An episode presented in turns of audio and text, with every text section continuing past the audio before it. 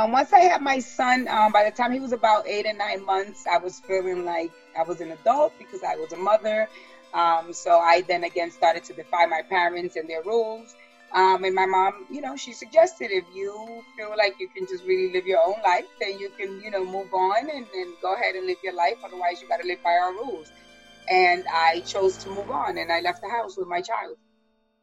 Hi, this is Shlomo Salson, the host of the Teenage Impact Podcast, where I share stories, tips, and specific strategies on how you as a teenager can overcome struggles in your life.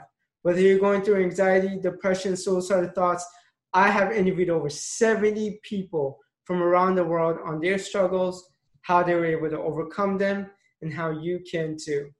September 15th is coming out very soon in less than a week. And that is when my book, Never Fight Alone, is coming out in hardcover, paperback, and ebook. It's a compilation of 51 inspiring interviews on how you can overcome your struggle in your life and improve your mental health. I really want to open this conversation about mental health and about what people are going through. In this book, there are all, types of stories people who were sexually abused at the age of six people who was arrested sentenced to 14 years in prison and now an inspirational speaker has spoken in over 600 countries people who were self-harming on the verge of suicide so many different types of stories and it, it says in this book, which I want you to read because it's a life changing book. Click the link in the description to learn more. Today's podcast guest is Miss Yogi. Miss Yogi is currently a licensed master's social worker. She's also the founder of a hip hop based organization that helps youth overcome struggles in life called Teens Under Construction. She didn't have a very easy pass in middle school and high school she got in trouble a lot. She got into a lot of fights. She got expelled from school at the age of 15 and 17. She got pregnant. She was homeless. She dropped out of school. And eventually she found her way. Today's podcast episode, we're going to talk about Miss Yogi's story, how she was able to manage being homeless and being a teen parent at the same time. So give it up for Miss Yogi. Hey, Miss Yogi. Hi, how are you today? I'm fantastic. Tuning in from the Bronx, correct? I'm originally from the Bronx, but I'm based out of Westchester now. Okay, perfect. Now, growing up, uh, how was it growing up in South Bronx? Uh, it was an interesting experience. I always tell people there's uh, there's an interesting experience in the Bronx as far as um, when we grow up in you grow up in the Bronx as a child, you enjoy you know just being able to run free and and you don't really look at you know poverty and at you know the, the, the, crime that's going around as an issue because you really adapt to those things so i tell people it was bittersweet you know we, we had a lot of fun but we dealt with some with some challenges nonetheless mm-hmm. Awesome when we were talking you were going through some struggles in middle and high school what were some of those struggles so I always tell people, um, school was never an um an option. It was always an obligation, as for most people, right? But I think that uh, for some people, sometimes schools is a, schools a little bit more enjoyable than others. Mm-hmm. Um, I personally know that for me, I have a little test anxiety, so my I know my learning um skills might be well, my learning styles might be a little different than others, and even you know attention span. Sometimes if I get bored, I'm I drift off very easily. Um, not in an ADHD manner, but more like in a disinteresting manner. I just if I if it doesn't call my attention, I don't care to give it my attention. Um, so going, you know, in school, school was interesting. I did it, like I said, I didn't love um, um school, but growing up in the South Bronx and coming from a broken home and so on, there was some anger issues that we dealt with. Um, and therefore, I was I was a fighter. I was a handful in school. I beat a couple people up. I got expelled a couple times. I uh, I got sent through the district a little bit, changed schools, you know, been put in different environments. But as a social worker now, I realize that it didn't matter whether they changed me, we weren't addressing the problem. Yeah, but what was the true problem that you found out later on in life? I find um, that there's a lack of support, specifically in our urban communities. I think that we we teach a certain structure of what school's supposed to look like, but again, we don't all learn the same. So in understanding that, right, I didn't know that I learned different. So they might have been days where I felt like I wasn't as smart as everybody else, right? Um, not because I felt like you know I couldn't learn it. I felt like it took me longer to learn it than the kid that sat next to me, right? And then you have the really smart kid in class, you know, and it was just like shit. Everybody's finishing, and here I am with this assignment. So it was just easier to shut down and just kind of be the tough kid than to feel like you were the dumb kid, right? So mm-hmm. I think mm-hmm. that that played a part on that as well. Uh-huh. So it's interesting point. You didn't want to seem like the dumb kid, so you took it out by picking on other people. Well, I wouldn't say I was. I was never a bully. I never okay. um, classified myself as a bully, but I was always very assertive. If you did something to me or said something about me that I didn't like, I was definitely going to confront you, and there were definitely going to be consequences. Um, I, I I wasn't a bully, but I wasn't. I also wasn't the kid that you were gonna bully because I my assertive character would just not allow mm. somebody to treat me indifferent for whatever reason. And what excuses would you make back then? So see, that was the thing about me. I never made excuses. If mm-hmm. I if I if I did something physical to you, um, it was it was I was very honest. You said something I didn't like and therefore I could have used my words to tell you that, but I feel like you would understand better if I used if I was physical um, towards you instead. So mm-hmm. I was mm-hmm. always very honest. It was never necessarily an excuse. It was like I'm mad, so I punched you in your face. Mm-hmm. But what would you tell adults when you would get in trouble, when you would get expelled, when you would get into fights? I will tell them just that. If I don't like you, I'm gonna punch you in your face, whether they were adults or kids. Um, I, I, I, can, you know, I can take you through incidents, right? Um, I'm again in being, I was, I was always very straightforward, and I think that that my assertiveness is that has always been a a good point and a, in a, in a bad, it has been a good skill and a bad skill, right? Um, a, a, teacher was saying that I was talking during class, and I, I really wasn't. I, I remember this day like it was yesterday. I was in fourth grade. This is when I was expelled from school. He called my mother in. He insisted that this particular day I was talking. And I was the kind of kid that if I was talking and you said, Are you talking? And I was, I would say, Yeah. And I'm not done, so I'm going to finish talking. And I didn't care whether I got in trouble or not. Um, but he insisted that I was talking at one point when I wasn't. And that to me was very bothersome because that to me talked about my character. You're saying I did something that I didn't do. And that bothered me because I already had a character. I already, you, you already assumed certain things about me. So it was like, let's all make it like, let's, let's make it real. Don't lie on me and I I attacked this teacher because he kept lying on me, right? So mm-hmm. when it was like, you know, so why did you attack this person? It was like because he lied on me, and I, as an as a kid, I felt powerless, and I knew that if I physically attacked him, he would pay attention. Some, they, you all pay attention to me. Mm-hmm. What did you, did your parents try to discipline you? Um, they did. I went to juvenile detention. Um, my mom was always very stern people are amazed when they meet my mom because she's a very assertive and stern individual. But I was just a hard-headed kid that wanted it my way. Mm-hmm. Now let's go into when you were in in high school, when you were 15 years old. You mentioned that you became pregnant at 15 years old. Mm-hmm. What was your reaction when, when that happened or when you found out? I was my reaction was holy shit. Um, and um, my my reaction it was more fear than anything. It was fear in telling my parents. It was fear in how my older siblings would react, right? Um, so that there was more fear than than anything else um, with that news. Mm-hmm. What did your parents do, or how did they react? Well, my parents were upset naturally. You know, I was 15 years old, mm-hmm. um, so they were definitely very upset. I would say, you know, disappointed to a certain extent, um, but nevertheless supportive. Mm-hmm. And what happened afterwards, after you had the child? Um, once I had my son, um, by the time he was about eight or nine months, I was feeling like I was an adult because I was a mother. Um, so I then again started to defy my parents and their rules. Um, and my mom, you know, she suggested if you feel like you can just really live your own life, then you can, you know, move on and, and go ahead and live your life. Otherwise, you got to live by our rules. And I chose to move on and I left the house with my child. Mm-hmm. Is that when you also dropped out of high school and became homeless at the same time? I dropped out of high school after the first week I attended. I hated school. I mm-hmm. hated the space. I hated having to listen to adults. I hated people telling me what to do. So I just stopped going to school. Mm-hmm. And then, what? Where did you go after you ran away from home or left home? Um, when I left home, my my friend and I um, lived together. We we stayed with a couple friends here and there, um, and eventually, her and I ended up um, living out of an abandoned building that was it was abandoned, but it was livable. Um, so we stayed there for about a year. Um, she had her child, and I had mine, and then eventually, you know, we put our money together and we found somewhere to live. How how were you able to get through those difficult times? Because there's a lot of teen mothers, teen fathers, and some of them become homeless. How did you eventually manage during those rough times? I always tell people one one thing about me is I'm a very resilient individual. Mm-hmm. Um, I don't I don't sit and and just cry and complain about what's going on.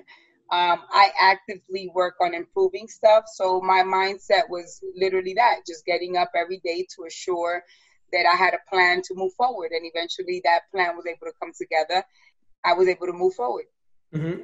What would you say is an actionable step for someone who's going through the same situation you did? Well, I, I, I think those vary, right? Because, right, for me, in, in my mindset, you know, being from the Bronx, I knew when I knew, I knew that the way to get money was by selling drugs. So if that's what it took for a little while, we did that, right? Um, mm-hmm. I knew that by you know doing certain things, I can obtain you know certain um, um, um things. It was just a matter of it was more of a survival skill stuff, right? It was more of like what I knew, what I learned from from the streets and surviving that. And when I you know I was arrested at the age of seventeen for a drug charge, and um, that's when I knew that you know with a child and you know with a drug charge that just really didn't go together, right? Um, I couldn't parent my child if I were to have received jail time. That was at the same time that I received the news that I was expecting my second child, which that reaction was mind blowing because I felt like I couldn't have another child at that time. I was still mm-hmm. young. I was still trying to figure things out but I, I went ahead and had my daughter and then eventually i you know my friend and i were able to save up enough money and we got our first apartment. And you know um, it was just a matter about my it was my mindset. It was really you know me ha- keeping a positive outlook regardless of what the current situation is. Uh-huh. Uh-huh. and then you went ahead and got your ged afterwards right? When i was 19 years old yes i got my ged what was that turning point? What pushed you towards that direction my arrest. I knew that mm-hmm. that no longer was an option. That wasn't a valuable option, right? Mm-hmm. Um, as a 17 year old, I was still tried as an adult, but I still had the right to be tried as a, you know, as an adolescent.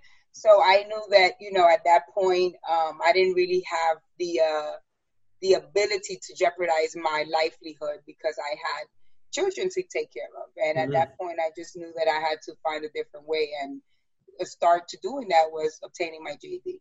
Mm-hmm. Did they take away your children at that point, or you still had them? Well, my son was taken from me for about a week. He was put in my mother's custody while I fought my court case, and then you know CPS came and they kind of you know um, investigated, and you know there was no charges filed against me, and um, you know I was able to to put that behind me. Mm-hmm. I, I knew I knew we don't get we don't always get second chances. Uh-huh. It's, it's sometimes luck is what we need, right?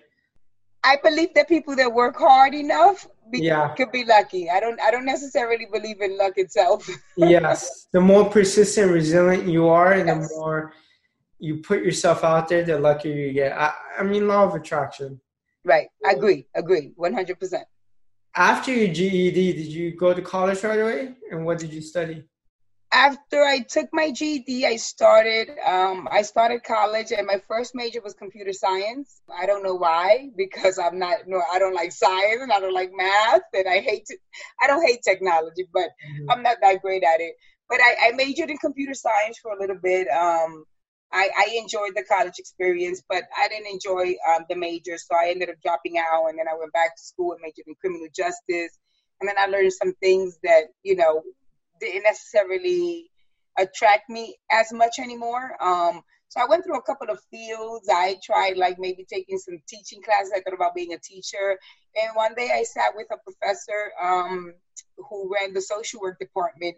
And um, we talked for a little while. She asked me a little bit about myself, and I shared. I'm, I'm very open about my life. I don't, I don't feel like there's anything to hide. Um, and she said to me, she suggested that I be a social worker, that I can help a lot of people. And I thought that she was crazy because based on my characteristics and who I was. Um, I didn't feel like I was fit to be a clinician, you know, for that mm. sake being. Um, and I gave it a shot, and here I am today. I'm a clinician. and what do you do now? I am a clinician. I work. Um, I work at a local high school. Um, I provide. Um, I'm a social worker at a local high school. I, I run a violence prevention program, in addition to being the CEO and founder of my own non-for-profit organization. Mm-hmm. And what does Teens Under Construction do? So Teens Under Construction um, reaches out to what we identify as disconnected youth, and youth disconnected youth are pretty much youth that had experiences like myself. Um, they're disinterested from school. Um, they're disinterested, well, can't get a job, right? Because if you know you're at 15, 16 years old, you can't really be employed. There's a lot of pieces that go with that. Um, so we try to really um, hone in and attract those youth and really talk to them and encourage them to find their strength and um, mm-hmm. to locate their resiliency and find out what they like and how they could be successful and what success means to them, right? Because I think that success is different to us. For some people, success is becoming a millionaire. While for some other people, you know, for me, I consider myself successful, right? I was able to come from a dark place and be in a better place and provide my children better. So to me, that's in sense um, success. Um, I'm not rich mm-hmm. by far, uh, but I enjoy what I do. I'm able to eat every day. I have a good, you know, home over my, uh, a, a, a, good roof over my head.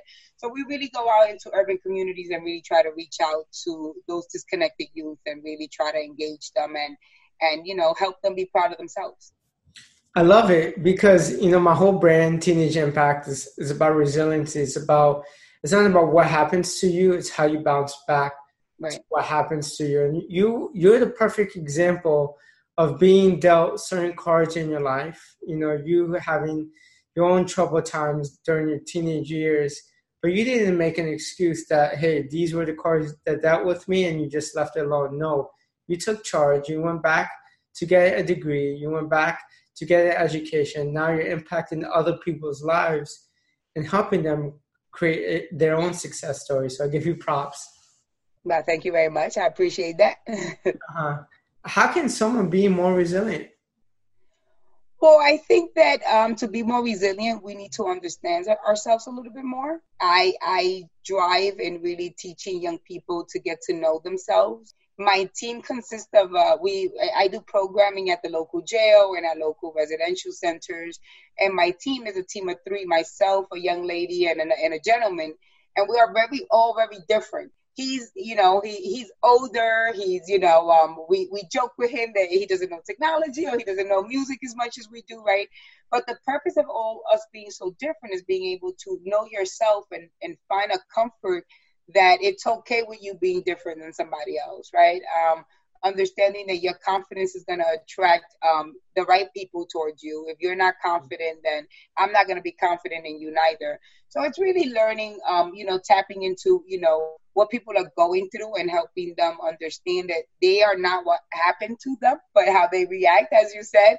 Mm-hmm. Um, and really helping them learn how to react to situations, right? Because growing up, I only knew how to react to situations violently, right? I don't like you, you make me mad, I hit you. Solve my problems as a person who runs a violence prevention program, I stay away from telling people that violence doesn't work because that's not true. Um, we go to war, right, with other countries because uh-huh. it works, right? If we win, um, we we on top and we look like the, so we so really preaching to young people that violence doesn't work and then they seeing differently in the world around us it's really uh, contradicting. So i stay away from telling them that but i do encourage that there's a better way with better outcomes because violence might work initially but the outcome of that is going to be forever uh-huh. regardless in what setting.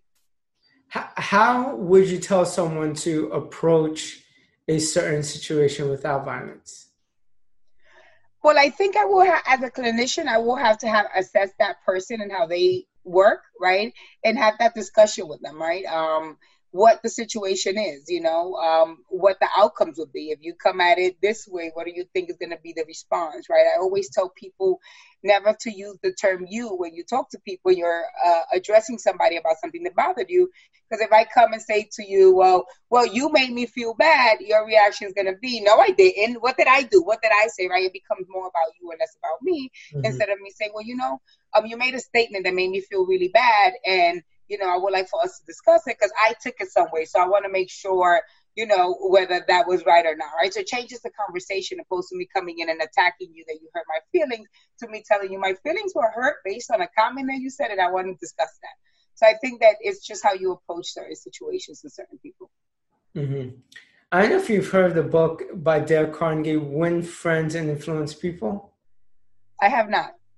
Okay, so it's it, it's a book. I mean, he passed away a long time ago, but that was one of his first book back in the early 1900s, early to mid 1900s, and it's popular. So millions and millions of copies around the world, and it talks about this concept of trying to influence people and getting a certain outcome on a certain way, and that's a lot of the things that you were saying is accessing different situations, like sitting down with them. If you attack someone head on, they're going to be defensive, right?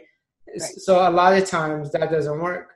So we have to actually talk to that person without offending them and try to get a, a, an outcome where both sides are the winners.